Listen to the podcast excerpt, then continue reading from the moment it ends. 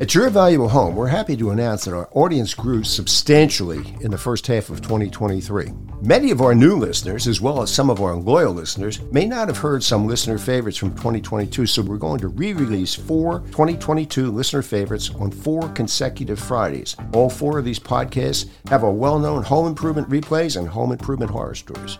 In the feature of our podcast, we interviewed Jessica Laus from the National Association of Realtors about which home improvements bring the best return on investment. Take a listen. Something that I found was so interesting when we looked at this during COVID is that I think people had a little extra money to spend and we're all stuck at home, right? So we're not spending it on sporting events or going to the movies or anything like that. So tackling home projects went really high on a lot of people's lists. And something that we found from NARI members is that a lot of people said, I actually want to do a bigger scale project because I have the money to right now. Or they turned to a different room in their house and said, well, I just tackled the kitchen. What about the bathroom? And let me take that on. We found that 60% of NARI members were saying that people turned to a new room and said, you know what, I want to take this one on too. So I think that's really pretty interesting is that consumers were ready to do it and ready to take on that second project. And then on Friday, July 21, Scott Abernathy, good friend of Your Valuable Home, past president of the National Association of Residential Property Managers, and he has his own property management firm called PMI Professionals in Murfreesboro, Tennessee. He comes and talks about the state of the market for residential properties. Vital information for anyone who has or is considering acquiring residential rental property. We're seeing some things settle down a little bit. The interest rates hikes that happened earlier this year, where the Fed bumped up interest rates about 75 basis points, but our long-term rates for like mortgages and stuff went up 2.5% just overnight. That had a big impact on the real estate industry in general, slowing a lot of things down, everything from new construction to resales. But some of it needed to be slowed down. As far as rentals go, though, they are still on fire. A lot of these people that were unable to qualify now because of that 2.5% bump up in interest rates are now renting houses or continuing to rent. So therefore, the occupancy levels are super high and rents have really gone up. They've gone up a lot. And this is across the board, across the nation, but especially in the hot markets. In the feature of our podcast comes a highly listened to podcast featuring Mark Ferber from the Bucks County DA's office in PA. Mark tips us off on contractor scams you need to be aware of. Well, it's gotten much better. I mean, we try to educate folks out there, but certainly seniors are targeted quite a bit for a couple of reasons. They're home and technology is new. So yes, certainly seniors have been targeted, and the apprehensiveness with technology, which I have too, I understand, makes it scary for folks. And that's why scams like the computer repair scam work so well with seniors because of our lack of ability to kind of navigate through that stuff. So they do take advantage. And in the last of our 4 2022 re-releases, Dr. Steven Phillips, a renowned authority on Lyme disease, has critical information for any listener who loves spending time outdoors. The data for chronic Lyme is so powerful at this point that it's almost ridiculous when doctors claim that there's no such thing as chronic Lyme. I would counter it and say that they're claiming that there's no such thing as chronic Lyme just by overwhelming evidence rather than I'm claiming that there is chronic Lyme. I'm not claiming anything. It's really based on the literature. The medical literature is solid. It's not subject to dispute, but yet it is disputed. And the fact that this controversy keeps going on when, like I said, we find it from all these animal studies, we find it alive from humans, we can't kill it in a test tube. The maraschino cherry on top of everything was when the NIH did a study where they took these ticks that grew up in the laboratory not to have Lyme, so they're completely pathogen-free ticks. They put them on people with, they call it post-Lyme syndrome, where people still have chronic symptoms of Lyme, but they put these ticks on these people with, quote, post-Lyme syndrome, and the ticks got infected from people's blood. So the ticks are better at isolating Lyme bacteria than we are because they've been doing it for millions of years. We've only been doing it since 1981, called xenodiagnosis. So putting a clean tick on a person with persistent symptoms of Lyme where they couldn't isolate the bacteria from these people, well, sure enough, the ticks can do it. And coming up in August through September, you want to hear the series we're planning for you right now. How will power America going forward? One or more of the energy sources we'll be talking about with the experts will most likely impact you, possibly your entire community.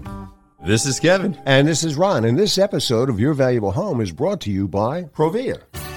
Provia, a faith-based company that makes entry doors, storm doors, patio doors, vinyl and wood-clad vinyl windows, vinyl siding, manufactured stone, and metal roofing, all of incomparable quality.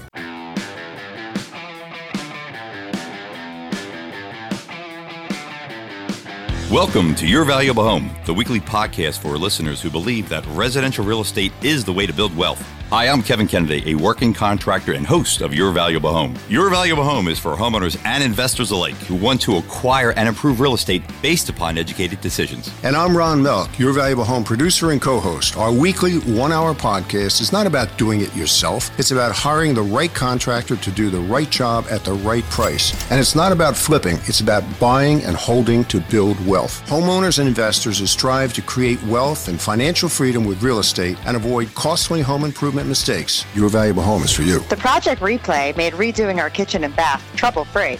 Your horror stories have kept us from hiring the wrong contractors. The college segments have taught us how to keep toxins out of our home, what to look for in replacement windows, how to borrow sensibly against home equity, and more. College teaches investors like me how to freshen up my rentals without spending a fortune. Their suggestions are great for ROI. It's time for Your Valuable Home.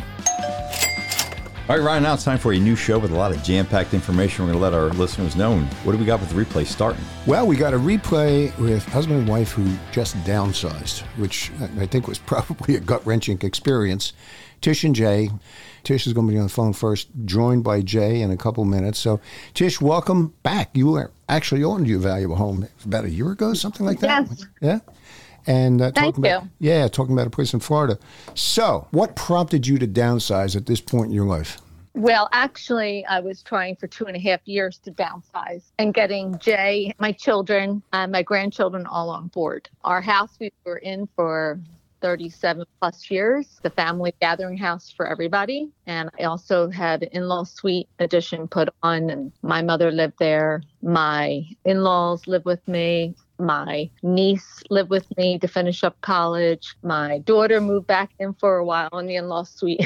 And my son and his wife, after they got married, moved into the in-law suite. It's like a community house. Yeah. Yes. You know, for family meals, barbecues. I had a pool, almost 2 acres. So it was a lot of property. And then right before COVID, my son bought a townhouse not far from me. And we were finally empty nesters 34 years. And I was starting to think and start, you know, going from top to bottom, cleaning out closets, getting rid of stuff and entertaining about this is too much and we need to downsize and getting pushback. But then after COVID, seeing the market last November, I thought to myself, I think we should try putting it up in the spring and see what happens. And we were listing it ourselves and selling it, trying to sell it ourselves because we could, because we didn't have to move if we didn't want to. Jay agreed. So we did more cleaning out, more staging, did some painting, electrical, electrician come in, make sure everything was up to code, anything we needed to fix, got a storage locker, moved things out. But in the meantime, a realtor had a couple from Bluebell that the realtor had asked if he was able to talk to them and would I be willing to show them the house before I put it up the Wednesday after Mother's Day. Okay. And I said I would be willing to show, you know, the house, but we are, you know, ready to go. I have the photographer coming on Monday after Mother's Day and then Wednesday putting the sign out and then taking appointments for Friday, Saturday, and Sunday. How big was the house? About 4,500 square feet with the in-law suite, finished basement, 3-car garage. I would say about that. It's a lot of house. Yeah. When you're getting older and you've had it. Yeah. And there's no need to have that house anymore. Exactly. Mm-hmm. And with the way the market was, I thought this was our time to strike it and get the most for our money. That's what's happened. And they came on the Monday after Mother's Day, looked at the house, said a lot of good things, complimentary about the house, and told us that we wouldn't have problems selling. It would be a bidding war. But she wasn't ready to make a decision as she wanted to wait till her daughters came home and to make a family decision from college. And I said, that's no pressure. But we were putting it up on Wednesday and we were proceeding. Later that day, when the photographer was there, she called, they put an offer in. We turned it down because the realtor didn't know what our asking price was and our terms. And she said we were right on target. So we turned that down. 5 minutes later, they called with another. Jay said, no, turning it down. You know what our price is. We're not trying to be greedy at all. But as, you know, both your customers, clients stated, more than once, this will be a bidding war and we could get over 100,000 for this house. 100,000 so, more than asking, you're saying, right? That what our original asking price. Right. Mm-hmm. But we want to be fair and we don't have to go through all this. And as I said, we did not want to be greedy. So if you meet our terms, we would consider your offer. So 7 o'clock that night, they called back, gave us the offer. And then we said we would sleep on it and contact them the next day. Okay. So what your house was priced according to what, comps in the neighborhood or what? I would say no. The house across the street, just ironically, which is a smaller version of my home, which backs up to Lower State Road, which is a very busy road and doesn't have much property like mine or the square footage. So she sold her house in a weekend.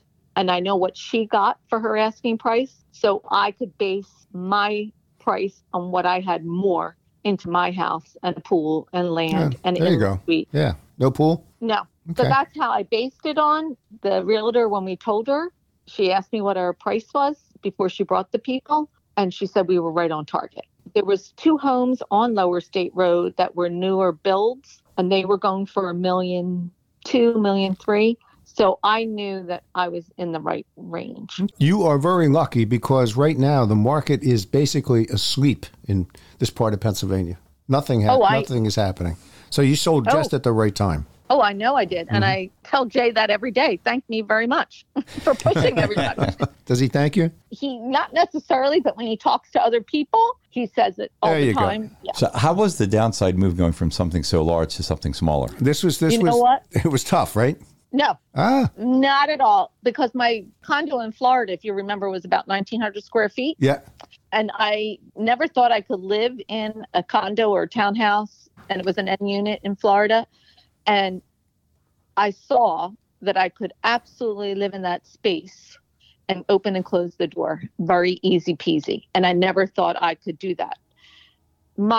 Our intentions were to find a ranch house or a townhouse end unit for our next home. But now doing that move, I have decided, and I've told Jay, we don't want a property. I don't want a ranch. I want to just open the door and turn the key and lock the door and walk out. I'll tell you, amen. That's my feeling. Totally my feeling. I mean, who needs it? You know what I mean? So my family was concerned about us going into a smaller, I can do it. I have no qualms. And yes, do I want a little more space, a garage and several fireplace and a couple other little things? Because right now we're just renting, but no. And I understand now renting why people like to rent because it's easy peasy and you have no responsibility. And right now that 37 plus move really was a huge undertaking. And I couldn't imagine doing it, waiting one more day, month or year. Or, you know, when you get into your 70s or something like that, moving big boxes is not an easy thing to do. Yep. Take it from me. No. Yeah. Yeah. Well, actually, what I did is I actually set up for the future because I have a rental property in Doylestown that I'm going to be moving to when I start my downsize. Now, I've already started one downsize. It's a townhouse, right? Yeah. It's up in the Doylestown borough area.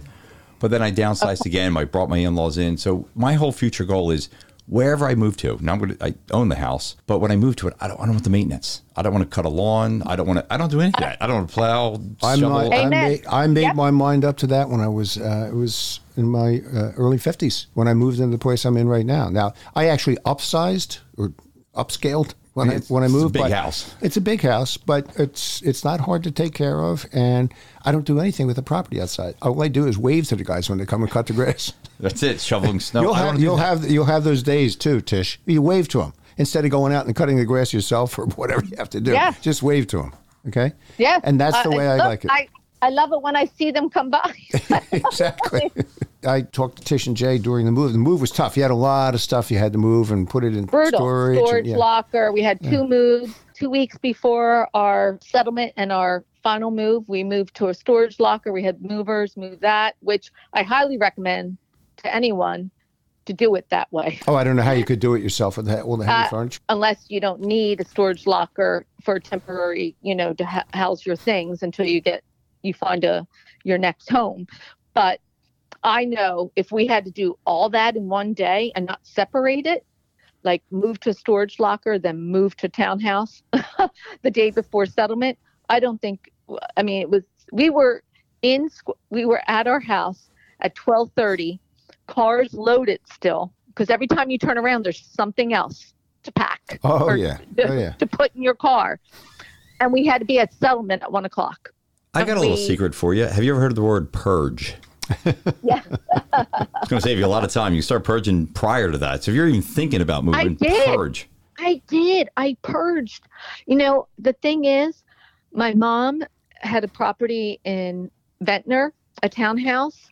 And when my stepfather passed, she sold it.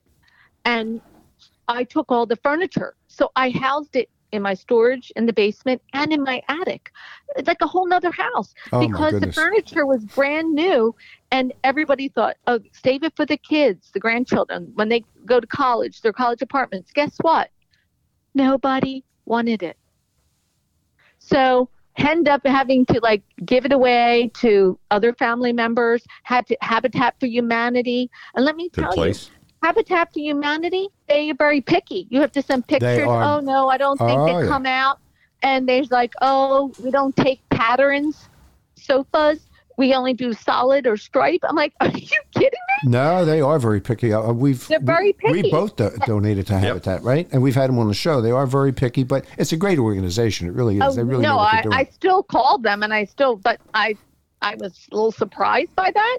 You know, every time when I would call them, and then there was one, I had to pay people to take stuff. Like desks, you cannot find anyone to take desk. Nobody will take your desk. So I end up calling a junkable place to come, and they charge you by foot for desks because nobody will take desks. Call a dumpster and just throw the stuff in and get it out as quick as they can. Actually, that was cheaper. We never had to get a dumpster because we were able, because over the years of purging, we were able just to put out our trash every week.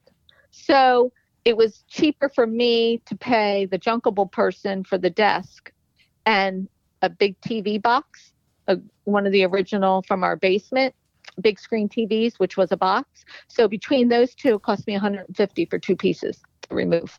Okay. Your conclusion is that you did the right thing at the right time, and you are happy with your situation now. And are you going to wait out this market and then look for a... Oh, yes, I am. Yeah, I don't blame you. I don't blame you. I'm waiting. We are in no rush. And I've seen properties that we've been looking at that are sitting on the market 116 days, 33 days, still not moving. Reduction in like maybe 15,000. But some people are putting prices up 100,000 over the, like even according to Zillow, over the ask what the price should be. We haven't seen that. So, my development, they move fast. Sometimes they go in 10 days, okay? Basically, it's townhouses and singles. The townhouses go really fast. And some of the prices are going crazy. Well, I always tell people when they're in this economy now that it's changed, I always say, is it for sale or is it for show? Are you just showing the house off? Because you can put up for $200 million if you want. You're not going to sell it. No. So you're just showing it. Mm-hmm. So that's what you got to do. Is it's basically like stock market. The stocks go up, stocks go down. Same with homes. They're going to go up and they're going to go down. So you just got it at the right time. But downsizing is a great idea. I completely agree with you on that. Give us a one-liner. Give us a one-liner here. If anybody's thinking about doing this, what would you tell them? I do not wait as long as we did. Get out when the market starts to recover, because I'm not sure how long it's going to take for the market to recover or how deeper a recession we're going to go into. So all I can say is if you're thinking of moving and trying to get the best out of your home to get to the next home that you would like to, especially maybe young people in a townhouse. And I know it's hard to find even townhouses or apartments to rent, but maybe even putting things in storage, getting your money out and going back home, if you can, with your family, like many of my family did, and then be able to strike with more money to buy something in a better market. Great advice. Really good advice. Very, very wise advice for this time. Jace, thank you very much for sharing the story. We appreciate it, and hopefully it'll be a help to some people who are in the same situation. Thank you for having me on again. All right. You're getting to be a regular. Kev, we got another horror story. What is the story today? Is it a good one, a bad one, or you know what? I good look horror at, story is a bad horror story, right? It is for homeowners, and this is for homeowners when you hire somebody, and this is what you get. So this is thanks to our listener who listens to the show, and this was probably about maybe like 6-8 months ago. He sends me a picture of one of his neighbors getting some work done, and they stripped the siding down, found out there was no underlayment under the siding, decided to cut a hole out in the wall, and then put a new window in. And how many shows, Ron, have you and I talked about by doing it right, by putting flashing around the window to at least to start to... Well, did he cut the hole right? Did he do that right? Yeah, the window fit in. Oh, okay. I mean, everything I was looking at picture after picture. He put the hole in, put the window in. It's a nailing flange window, vinyl window. So that means that it has a nailing flange, but it's a 3 1/4 inch replacement. That means on the inside, you're going to be doing some additional trim where it's not a full new construction window, but it's still good because it has a nailing flange. Mm-hmm. When you have these nailing flange windows, we've talked about it, you put flashing around the window. I use Tyvek Flex on the bottom, and then on the sides, I use their Tyvek Straight, and I incorporate it into the window, the flashing, so it doesn't leak. So he's taking... Now, let me ask you something. How long will that rubber last? How long will it last? Well, it's not exposed to the sun, so since it's not directly in the sun, I'm thinking... The sun would make it crack and fall apart, wouldn't it? Yeah, if you leave something out in the sun and weather, it's definitely going to do that.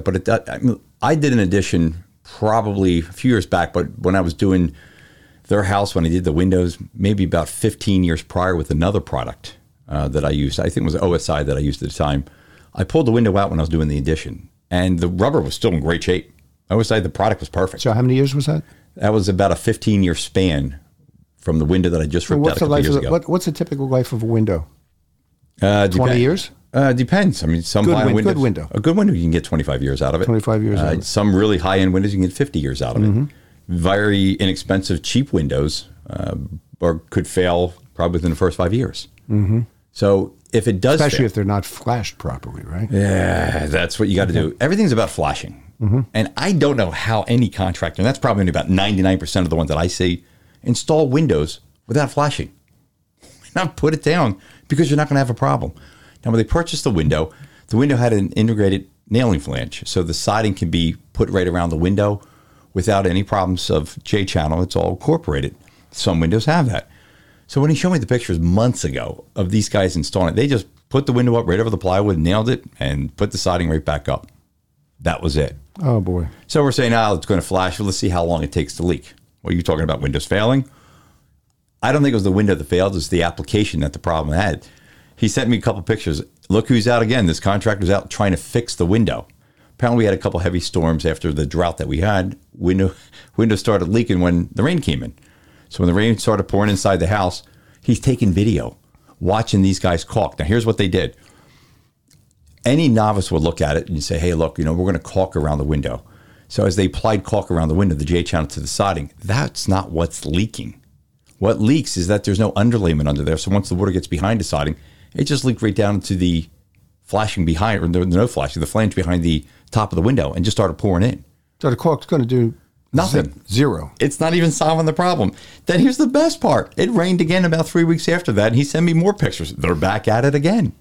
To re-caulk? To re-caulk. You've got to be kidding me if you think you're a contractor sending these bozos out to do something like this. That's the definition of insanity. You keep doing the same thing, you keep getting the same bad result. Over and over again. You need to rethink the problem. Right? Caulking is a temporary fix. And that's all it is. Well, not only that, but it dries up and cracks, too. Right? It does. Yeah. It does. So if you put this rubber down, if you get 40 years out of it, it's going to last. I'll take that. When people see some of my windows, and we do the Craftsman style wound with a polymer product, I said, but under that, I don't use J-channel. So here's what I do. And ready for this? All you contractors better listen. I'm going to give you free advice. This is the best you're going to get, and you cannot get better than this. So I work with the underlayment in. Then I put drip cap around all four sides because I don't like to see the white if I'm doing a dark colored siding.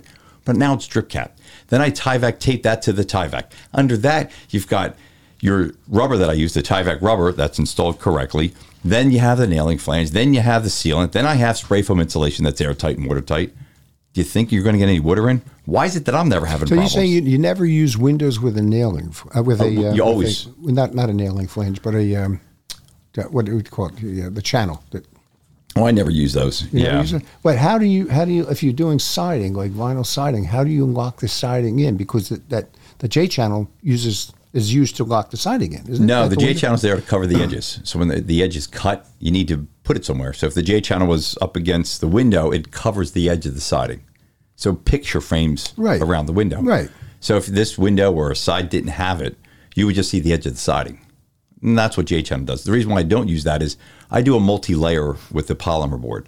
So you don't see the edge, but what I do is I put a thinner piece. So you're covering the edge of that with polymer board. Correct. I got you. Okay. And it just eliminates the J channel. But I also take it another step. I don't like the J channel. I had that on the windows that you took out of my house. J channel. Oh, that was the integrated to the window itself. Right. Yeah, I just don't like the look of it. I like it a little more detail. If somebody's putting that kind of money in, maybe put a little bit more money around the windows because you're only doing it once. Right, exactly. So that's why, but I sell more on the higher end at a very inexpensive cost. But I also go through the process of what I'm going to be doing.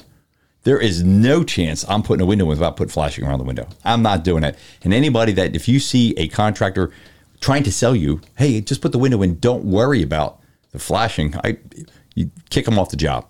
That's the biggest problem. I'm going to talk about stucco. You talk about all the issues with windows. Why don't I have problems?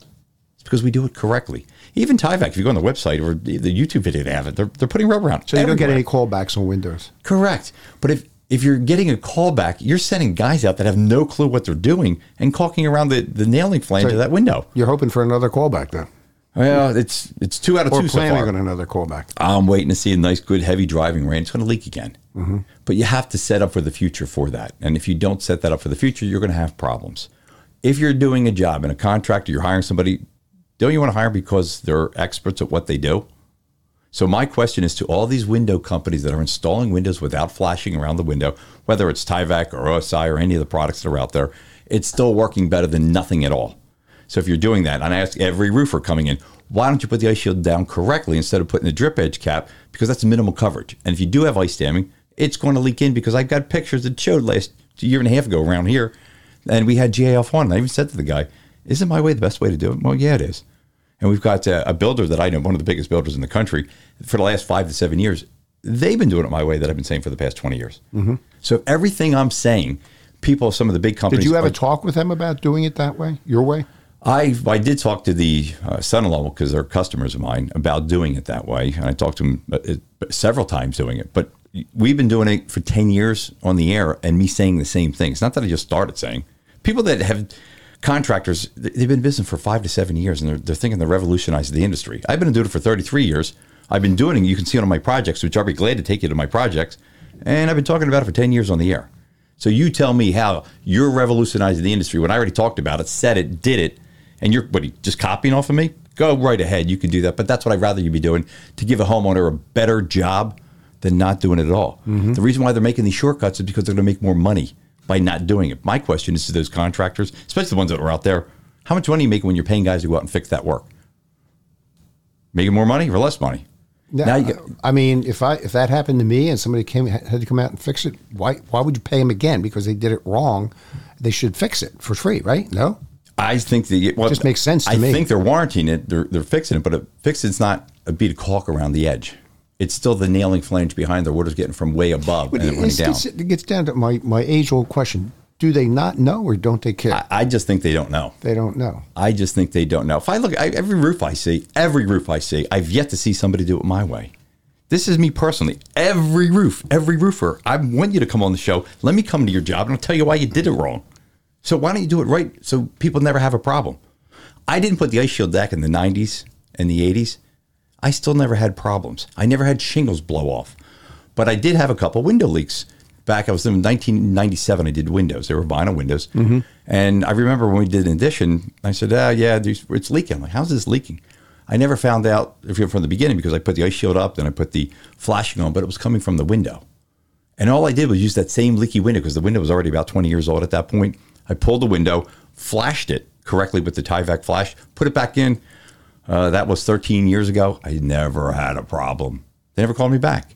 But I knew at that point that there's no way I'm doing a job without putting flashing around there. So if I'm doing it, just think, I'm one contractor, and there are a few other ones that I still see doing it. Mm-hmm. But if you do it right, you're never going to have a problem. So why are you in business if you're going to be doing it wrong?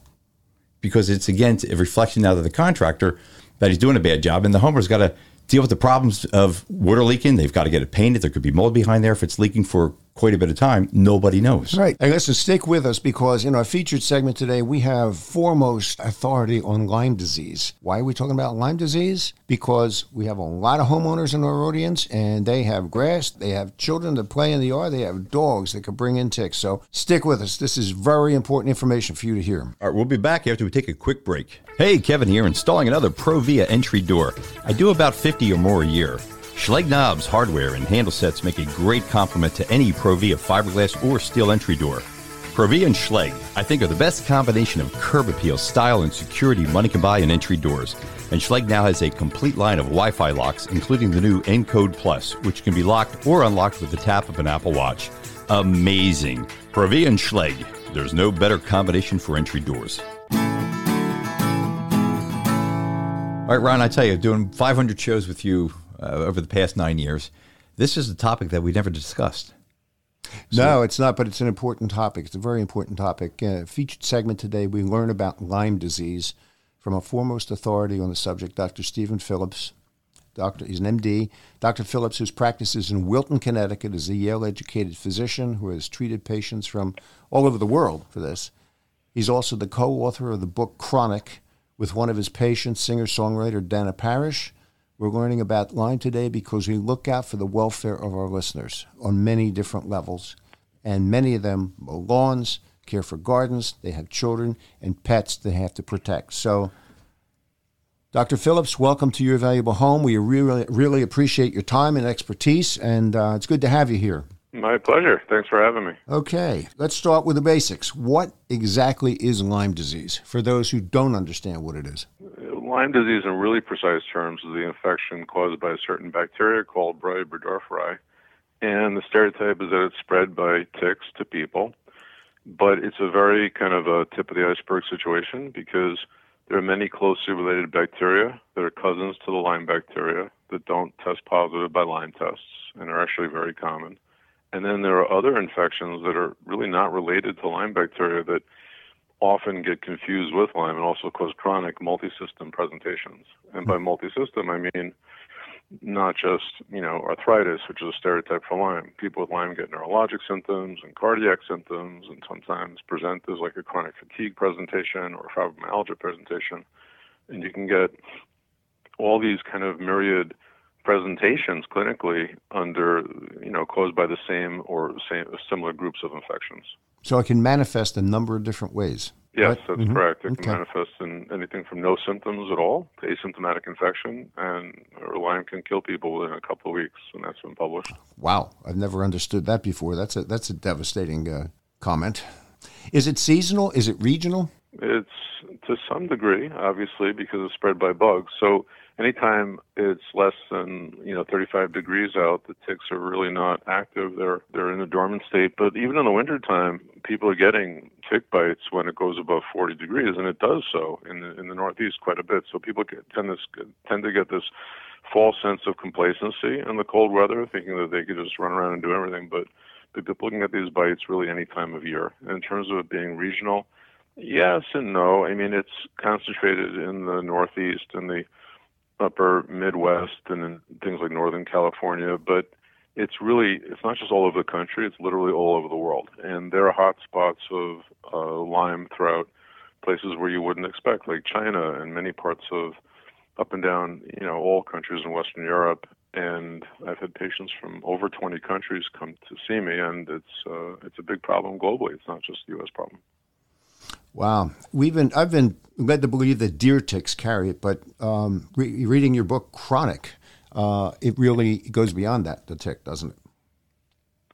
Yeah. I mean, for Lyme, for spirochetal infections, they tend to be carried by ticks as their most effective vectors. And the different cousins, spirochete is a type of bacteria, and Lyme is a spirochete. Like I said, these cousins are all spirochetes, but then the ones that are not spirochetes, these other bacteria that are related to things like Bartonella. Bartonella is probably spread by the largest amount of bugs. It's can be spread by not just tick bites, but fleas and biting flies, and even things like spiders and ants have been documented to spread Bartonella. So there are quite a number of bug bites to spread that one. In terms of Lyme, ticks are considered to be the most efficient vectors for spreading Lyme, but experimentally they've shown that it can be spread by things like mosquitoes and in dog studies and such. But it's considered low-efficiency vectors. Wow. And your best guess, how many cases are reported annually just in the United States? The reporting criteria is messed up, I have to say, because the CDC all of a sudden said, a big oops. They said, wow, the numbers of Lyme that are out there are 10 times what we estimated, because the tests by which the doctors go by to report cases to the CDC, by the CDC's own admission, they're failing to capture 90% of Lyme cases with those tests. So their estimates now is there's something like mid-400,000 cases of Lyme per year. That's their estimate. And if you assume conservatively that 20% of these patients develop chronic symptoms that are refractory to therapy and can stick with people, you're looking at 80,000 people per year, plus 80,000 people per year every year. And, look at that over 20 years, and you realize that there are millions of people walking around with chronic illness that could have its roots in infections like Lyme. And like I said, Lyme is really the tip of the iceberg. There are many other chronic infections that can cause chronic illness, and many of these illnesses get diagnosed as autoimmune conditions and other kind of inflammatory conditions maybe that are not in the autoimmune umbrella, like fibromyalgia is not really inflammatory, but a lot of times people get diagnosed with that as part of an autoimmune diagnosis, but it's not really super autoimmune. And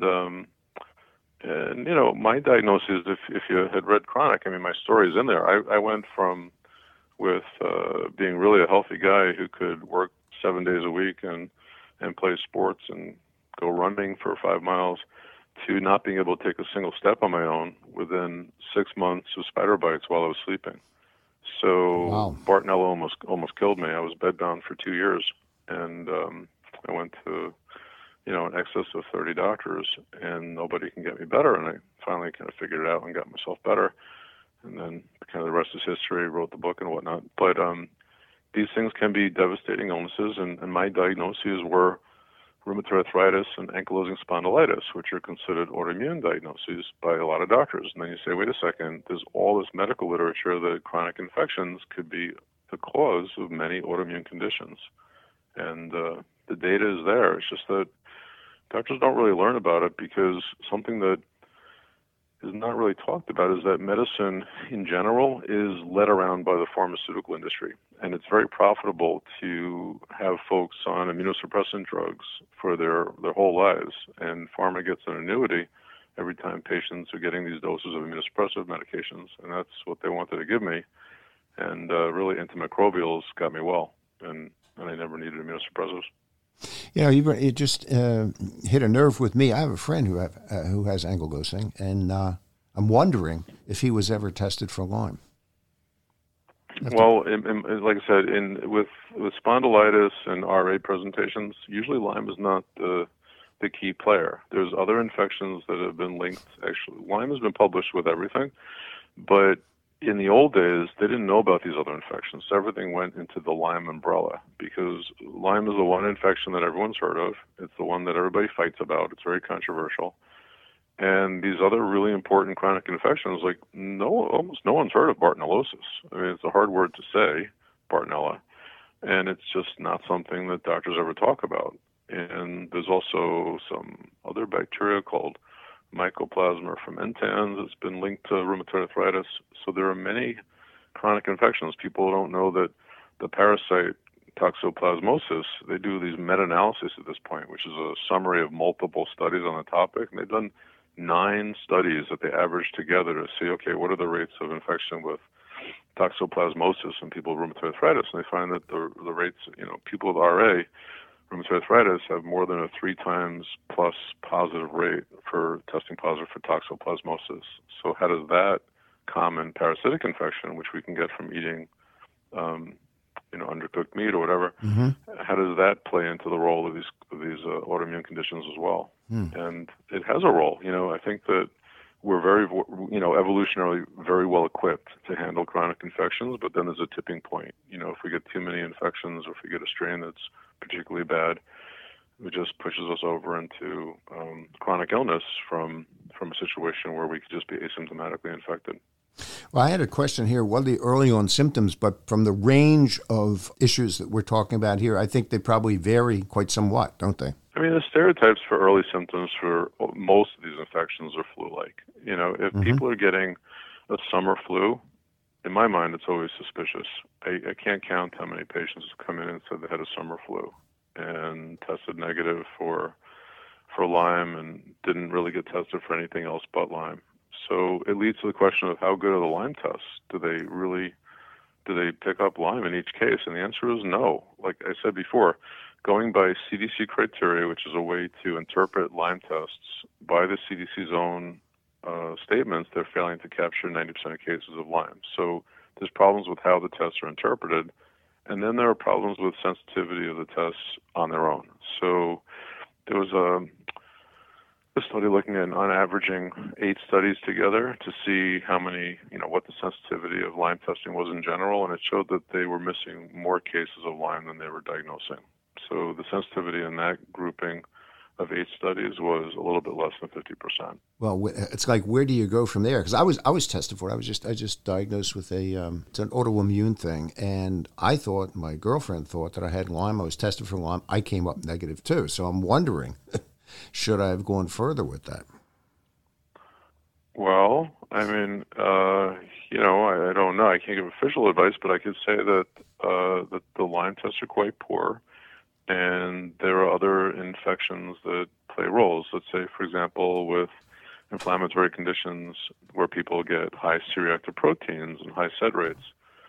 Those conditions usually are not associated with Lyme, but something like Bartonella is much more likely. I don't know if you're familiar with these numbers, these tests for inflammation called a sed rate, CRP. Yeah, so when those are elevated, believe it or not, things like Lyme don't usually cause that to occur, but Bartonella can. So, for example, before I got sick, my C-reactive protein, which measures inflammation, was under 1. And doctors check these things because it correlates with heart disease and everything else. So it was always less than 1, and it went from under 1 to 108 when I was very, very ill. And that's not something that happens generally with Lyme. And there are a lot of like clues. So when you see lots and lots of inflammatory reactions, it's usually something other than spirochetes. Yeah, it's interesting because my sed rate wasn't really that outrageous, but the C-reactive protein was way, way up. And I started treating with under the care of a rheumatologist with prednisone, and the C-reactive rate came way, way down. So something good seems to be happening, and I had a lot of pain, but that's gone. You know, rheumatologists have a very different way of. I butt heads with rheumatologists all the time. I mean, I had 3 of them. I had 3 of the best rheumatologists that I could find in the New York City area, and one of my rheumatologists, she held my hand and said, "We can cure what you have." And I said, "Well, how are you going to be curing it?" And she said, "We'll give you Enbrel, which is immune suppressant." And I said, "What would you be treating?" And she said, "We as rheumatologists don't focus on the cause of anything. We focus on the effect. And what you have is compatible with spondylitis, and that's why we're going to be treating you. And just if we suppress your symptoms for the rest of your life, we call that a cure." And I was very much like, well, let's call it what it is, you know, suppression of symptoms. We don't know. You don't know what you're treating. And we got in a little bit of a tiff, and I wouldn't actually accept the immunosuppressants. And when I got better, I went back to my 3 rheumatologists because here I was. It wasn't just a situation of not being able to walk. I had lost 50 pounds. I couldn't turn over in bed on my own. I couldn't sit up on my own. I had 24-hour home care.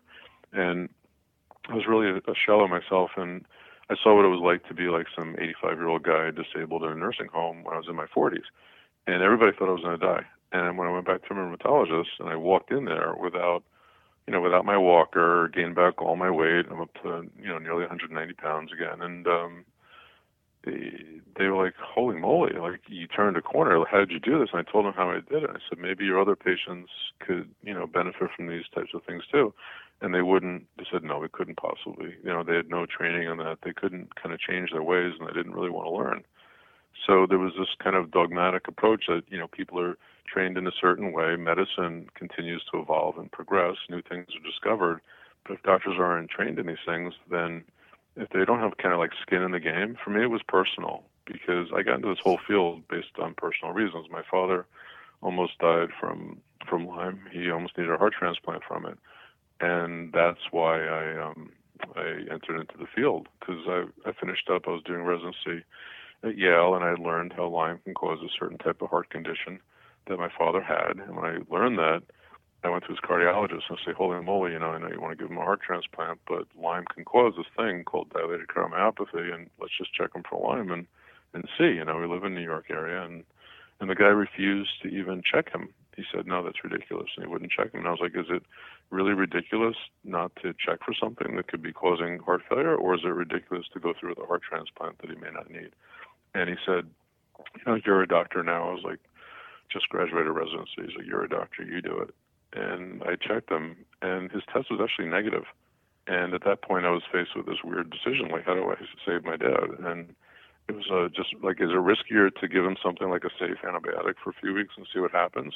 Or is it riskier to just let him go ahead with this heart transplant? And I elected to offer him antibiotics.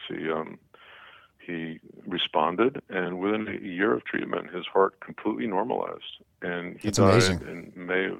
He never needed a heart transplant. So that's how I got into the field. That's like amazing. That's a good way to get in. That's a good way to get in. In your book, Chronic, which I would recommend to everybody to read Chronic, you emphasize the high rate of negative blood tests, which we're talking about. What testing protocol do you follow that would give you better results than the normal test? Yeah. So the one thing is that so the same blood test if you're just looking at Lyme, let's say, just for Lyme, studies have shown that if you send the same blood on the same day from the same patient to different labs, you get different answers. And I did that when I first opened, and I got different answers. And I pulled out like my last three hairs, and I was like, how am I going to do this when every lab has a different result on the same patient on the same day? So you have to basically hedge your bets and look at various data sources. So when I send out Lyme testing, for example, I always send out to Stony Brook, which is a university in Long Island that does Lyme testing for a long time. And, I think they have a good test, and it's covered by most insurance programs, so that's where I send. And for Bartonella testing, I use a lab called Galaxy, which is in the mid-Atlantic somewhere. And they are, they were started by this guy, Ed Breitschwardt, who's like the world's leading expert in Bartonella, and they were initially an offshoot, an academic effort from NC State, and started by a lot of infectious disease researchers, and they have innovative tests. And so it's about choosing right labs, knowing what to order, and then the bulk of testing I do through local chain labs at Quest and LabCorp, because it's not just about checking antibody tests. There are things to do where you can check the wake of what these infections can do. I mentioned things like C-reactive proteins and sed rate. Those tend to go up chronically with Bartonella patients. Not in all of them, but in a good subset. I'd say like 30 to 40% of them. Mm-hmm. And there are similar things you can do for Lyme. Like there's a test called the CD57 natural killer test. It's a rare type of white blood cell that Lyme kills over time. And if someone's had Lyme for a while, the test tends to be low. So it's not just about the antibodies, it's also looking at the wake of like the immune ramifications of what can happen in the body and knowing which ones happen in regard to which infection. And then checking for other infections that people acquire, but nobody seems to be checking for them and seeing how they interact. Like I mentioned briefly, toxoplasmosis and its relationship to rheumatoid arthritis. Why does it have that relationship to RA? So tox is a parasite infection, and parasitic infections are broadly immune suppressive. So if somebody has, let's say, Bartonella and doesn't get sick from Bartonella, what happens if they have Bartonella and then they eat a raw hamburger and then they change a cat's litter box and they get toxoplasmosis? What happens? Like, do they then, because of the broadly immune suppressive aspect of the toxo, does then Bartonella get out of control and now cause symptoms because they're a bit immune suppressed? And this is like this kind of network situation that I think is really important to look at. And most doctors just look at one disease presentation at one time and don't look at how they all interact with each other. And that's a key part of it. So the initial panels are large, are like 20 tubes of blood to try to figure out what's going on with people. It's not just checking one test and saying, oh, the test is negative or the test is positive or or something in between. In your book, you talk a lot about Lyme+, and the Lyme+ is what we're discussing here, Bartonella and everything else that can come down the pike, right? Right. It's hard to list 20 infections. And so we had to come up with a way that in the book that we had to refer to this group of infections that can make people sick, and we chose Lyme+ because it was simple. It's like a constellation of infections. Right. Okay. Should everyone with a chronic disorder of unknown cause be tested for Lyme+? Everyone is a big word. Mm-hmm. And again, not giving medical advice to anyone, let alone everyone. But exactly. I could just tell you what I would do if I had a chronic illness. And speaking as someone who did have chronic illness, I would say yes. I do. This is what my bread and butter. I do this with my patients all the time. I get patients with chronic, like I said, autoimmune conditions. There's a huge relationship of inflammatory conditions to multiple sclerosis. Like I have a newsletter called Zero Spin on Substack. Mm-hmm. And most of them are written about the relationship of chronic infections to different chronic disease states. Like I did a two-parter on MS, and the data linking spirochetes to multiple sclerosis is so robust. So many researchers have found these things over the years from so many different countries over so many different years. It's impossible to ignore, except for the fact that it has been ignored. The data is incredibly powerful, linking infection to MS. We're looking literally at information that was started 100 years ago where they found spirochetes in the brains of animals after they were infected with tissues from MS patients. Hmm. So, and then it just gets, more compelling from there. There was some recent data linking Epstein-Barr to MS that made lots and lots of news, saying it's conclusively linked. The thing that they don't tell you in any of those headlines is that it's not Epstein-Barr per se, it's mono. So only in countries where the acquisition of Epstein-Barr is delayed until adolescence, those people, when someone gets Epstein-Barr when they're like 2 years old, they get like a little cold, just a sniffle. They don't get mononucleosis. If somebody gets it when they're 17, they get mono. So in countries where there's better hygiene, like the U.S., where we're not getting Epstein-Barr until we're teenagers, we have higher rates of MS. In, let's say, Southeast Asia, in countries where everyone gets Epstein-Barr by the time they're 2 years old or 1 year old or whatever, they don't have high rates of MS. Hmm. So the presence of the virus Epstein-Barr on its own is not enough to cause MS. So again, it's like a network system. What is it about getting mono and having this immune dysfunction that's associated with mono? What is it? How does it push maybe another infection like something like a spirochete into causing MS? And again, that's the question that a lot of researchers and doctors don't ask, because they want it to be simple, like one infection causes one disease. And sometimes that's the way it is, but more often than not, you're looking at multiple infections that have a interaction with each other in the body. So they essentially think in silos, right? Yeah. Mm-hmm. Medicine is very much siloed. It's terrible. Mm-hmm. And everyone has they look at the universe through their little like keyhole, perception, and that's it. And if they don't see the part of the answer through their keyhole, they don't even consider it in the equation. It's kind of a recurring theme. If I think I've been bitten by a tick or whatever, my first probably reaction is to go to my PCP, my primary care physician. Do most PCPs fully understand Lyme? No. Most PCPs do not understand even the basics of it. I'm a board-certified internal medicine physician. I was taught one paragraph about Lyme in med school, and that one paragraph was wrong. Where do you go from there? If I didn't do the research, I've been researching Lyme since med school, because I had 8 people on my block growing up that had really bad cases of Lyme.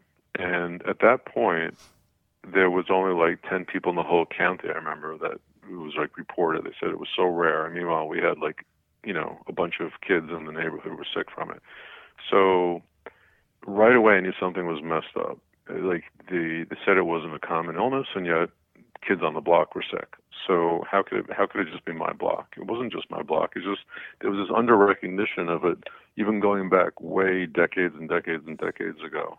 And then when the CDC changed their tune, all of a sudden when they said, oops, we were wrong, and there's 10 times as many cases out there as we thought, and the numbers just skyrocketed up, and now everyone recognizes that this is a very, very common infection.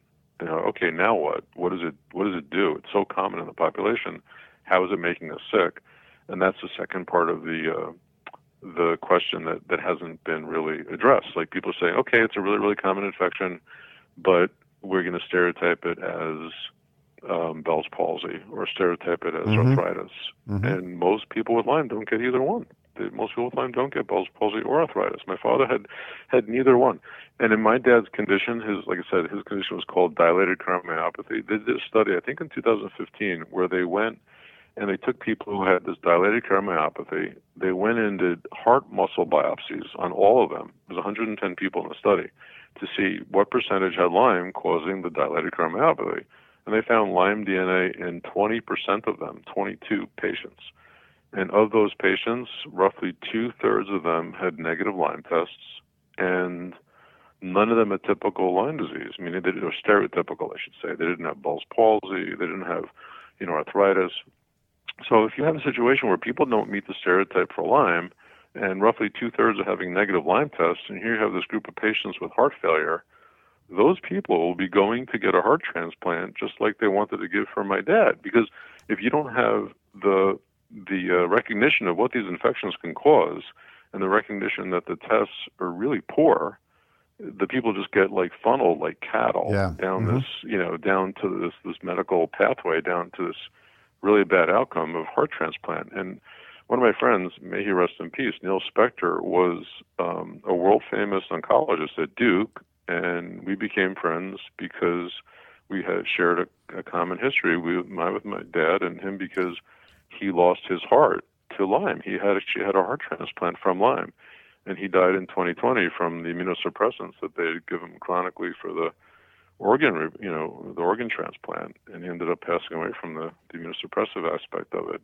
But yeah, he lived 11 years or 13 years, something like this, with a heart transplant, and I didn't know him at the time. I didn't have a chance to treat him or anything when he was sick. I met him years later after he had the heart transplant. But that's how we initially kind of found common ground and became friends. And you have to think how many people go through these heart transplants are just completely unnecessary. Yeah, it's something. It's something that should be given a lot more thought by a lot more, different specialties that are involved in, in suggesting a heart transplant and in doing heart transplants. It sounds like a lot more work has to be done in that area. You claim that most antibiotic treatments for Lyme fail. Why is that? The failure rates, it depends on how you define failure and the whole thing, but we know that a minimum of 20% of people that get treated for Lyme, even with early stages, go on to develop chronic illness. So Danbury Hospital, which has the largest Lyme registry of any regional, community hospital in the country, they did a study showing that 61% of patients that were treated, when they followed them up a year later, they had the exact same symptoms that they had when they first got Lyme. And that was after a standard treatment. Johns Hopkins did a study where they showed 39%, 6 months later, had either functional impacts or chronic symptoms after getting treated with, the standard several-week course of antibiotics. So it's not disputed that there are high rates of chronic illness in patients who get treated even for early Lyme disease. What's disputed is if the bacteria is still there. And the problem with all these infections we're talking about today is they're called fastidious organisms. They don't grow like with a throw culture. You can't just isolate Lyme bacteria from the blood of people with Lyme. So if you give the infection, let's say, to dogs, and you let the dog get sick for a few weeks and then try to take the blood from the dog and see if the bacteria grows, the bacteria doesn't grow. They can't find it. So they only find it when they cut the animals up. So if you look at the animal studies of mice, dogs, horses, and even monkeys, our closest human animal model, they're failing to cure these animals. When they slice and dice them, they can find the Lyme bacteria hiding out in places. And that's with the antibiotics that are purported to cure humans. Then with the human data, as hard as it is to isolate Lyme bacteria from people, it's been done. It's usually from surgeries, like people get a knee surgery or heart surgery or eye surgery, whatever, and they find little bits of tissue, and then they find the Lyme bacteria. And that's been documented in humans. Something like 75 people in 30 different studies from authors around the world. And these are considered, it's very hard to find the bacteria. So the fact that they found it from 75 humans alive after antibiotics that are supposed to be curative, and you say, how long were these people treated? So a minimum of 4 weeks. That's what a lot of doctors think is a cure for Lyme. But they've even documented isolation of the bacteria alive from humans after up to 2 years of antibiotics. So you have to wonder, how well the antibiotics working if they find it alive from people after 2 years? 2 years, and then say, well, how well does it work in the test tube? And then don't ask me why it took 35 years of fighting about Lyme to find this, but major universities, we're talking Johns Hopkins, Tufts, Tulane, Northeastern, they've all shown that the antibiotics that are, you know, supposed to cure Lyme in people don't effectively kill it in the test tube. And they kill like 90% of the bacteria, and about some percentage, let's say 10%, persist, and they just call them now, there's a word, it's a stupid word, but they call them persister forms. And it's very hard to kill these remnant forms of Lyme bacteria. So it's not really a claim. I mean, the data for chronic Lyme is so powerful at this point that it's almost ridiculous when doctors claim that there's no such thing as chronic Lyme. You know, I would counter it and say that they're claiming that there's no such thing as chronic Lyme despite overwhelming evidence, rather than I'm claiming that there is chronic Lyme. I'm not claiming anything. It's really based on the literature. The medical literature is solid.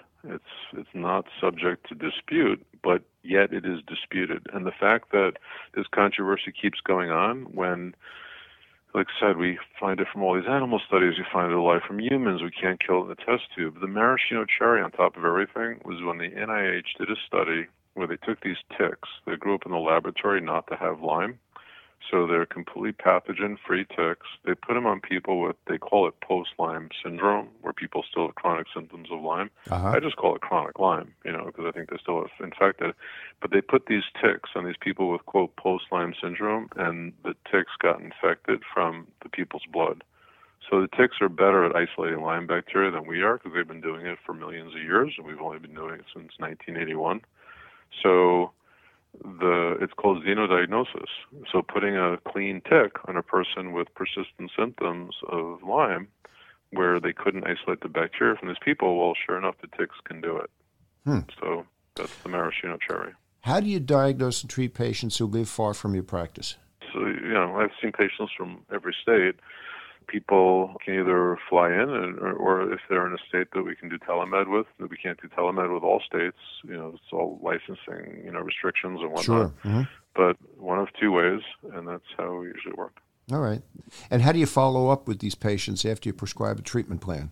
Same way, telemed if it's possible, right? Yeah, we can follow up with people either telemed or in person. Yeah. Okay.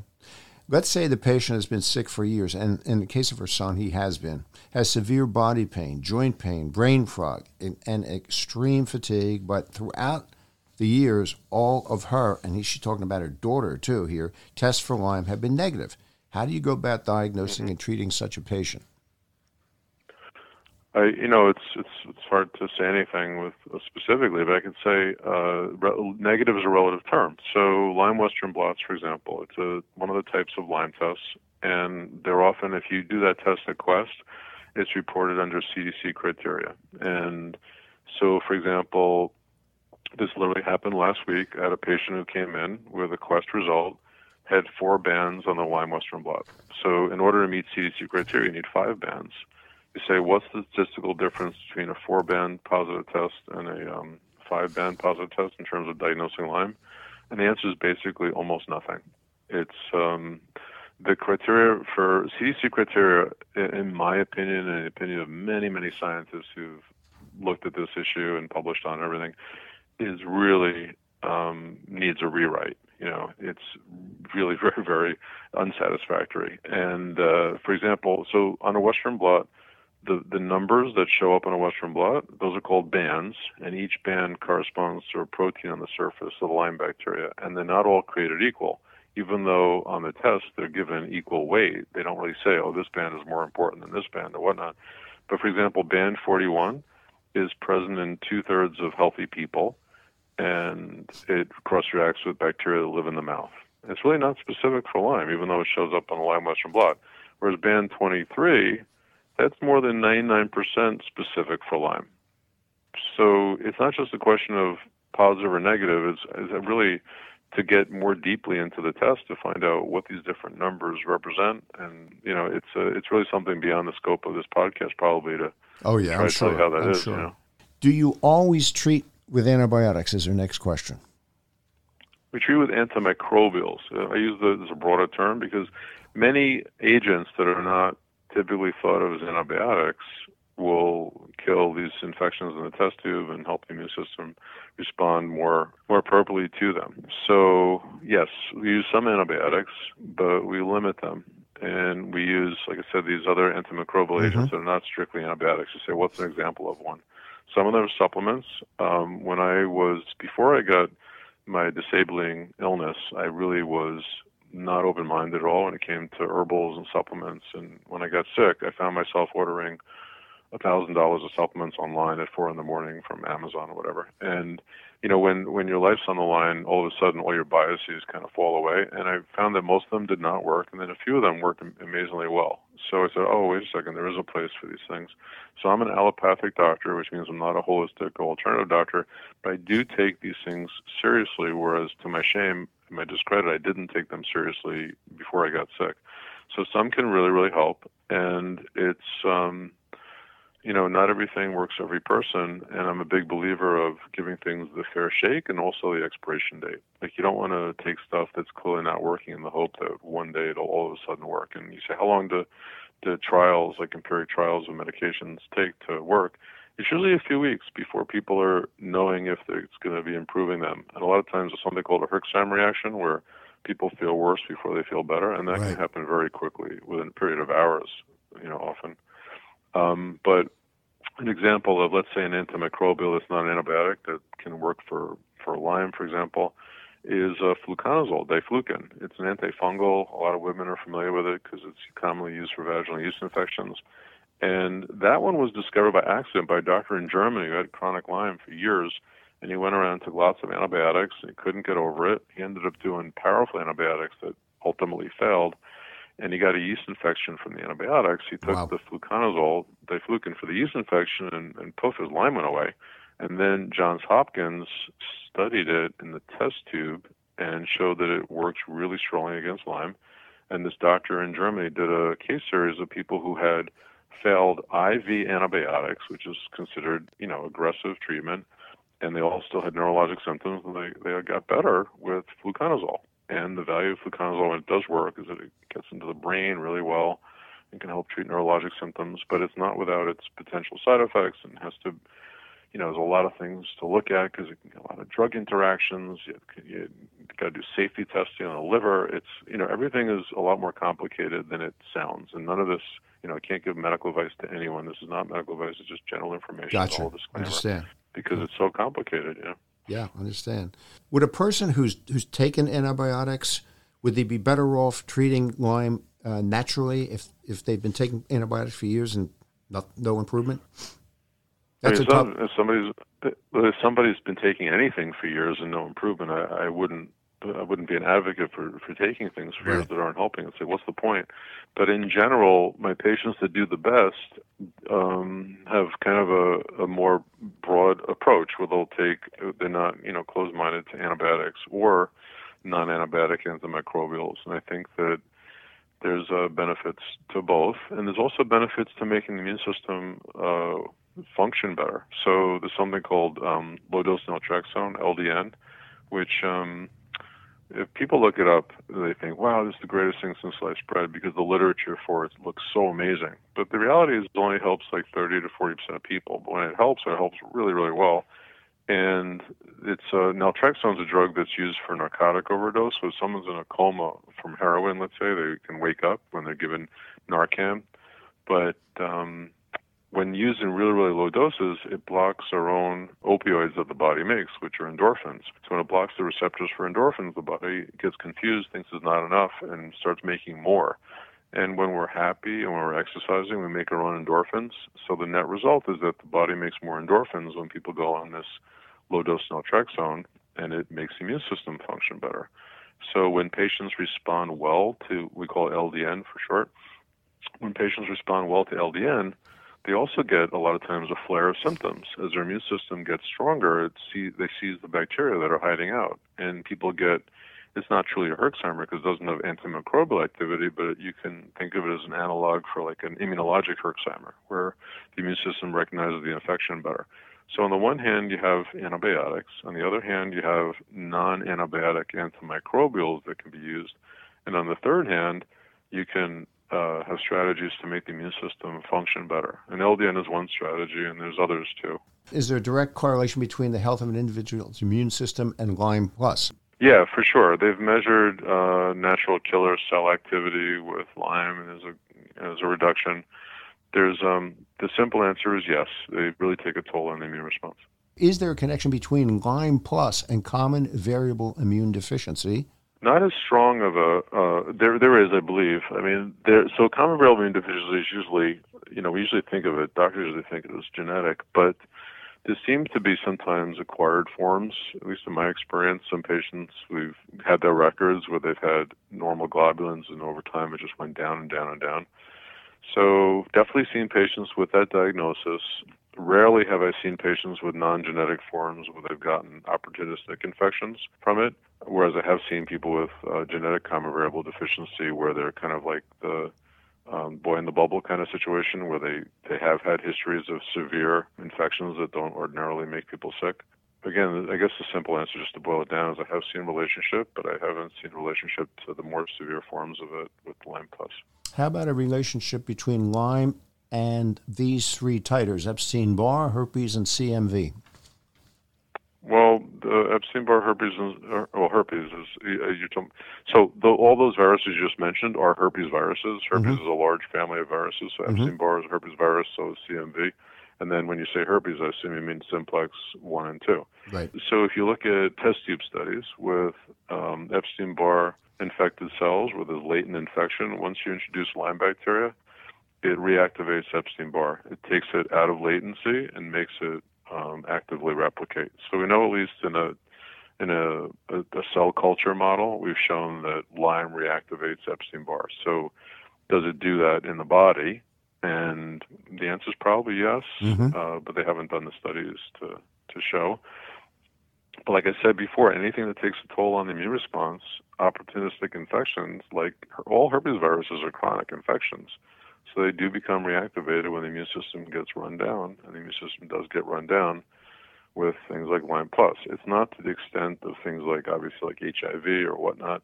But I mentioned before that parasitic infections take a broad but shallow cut to the immune system.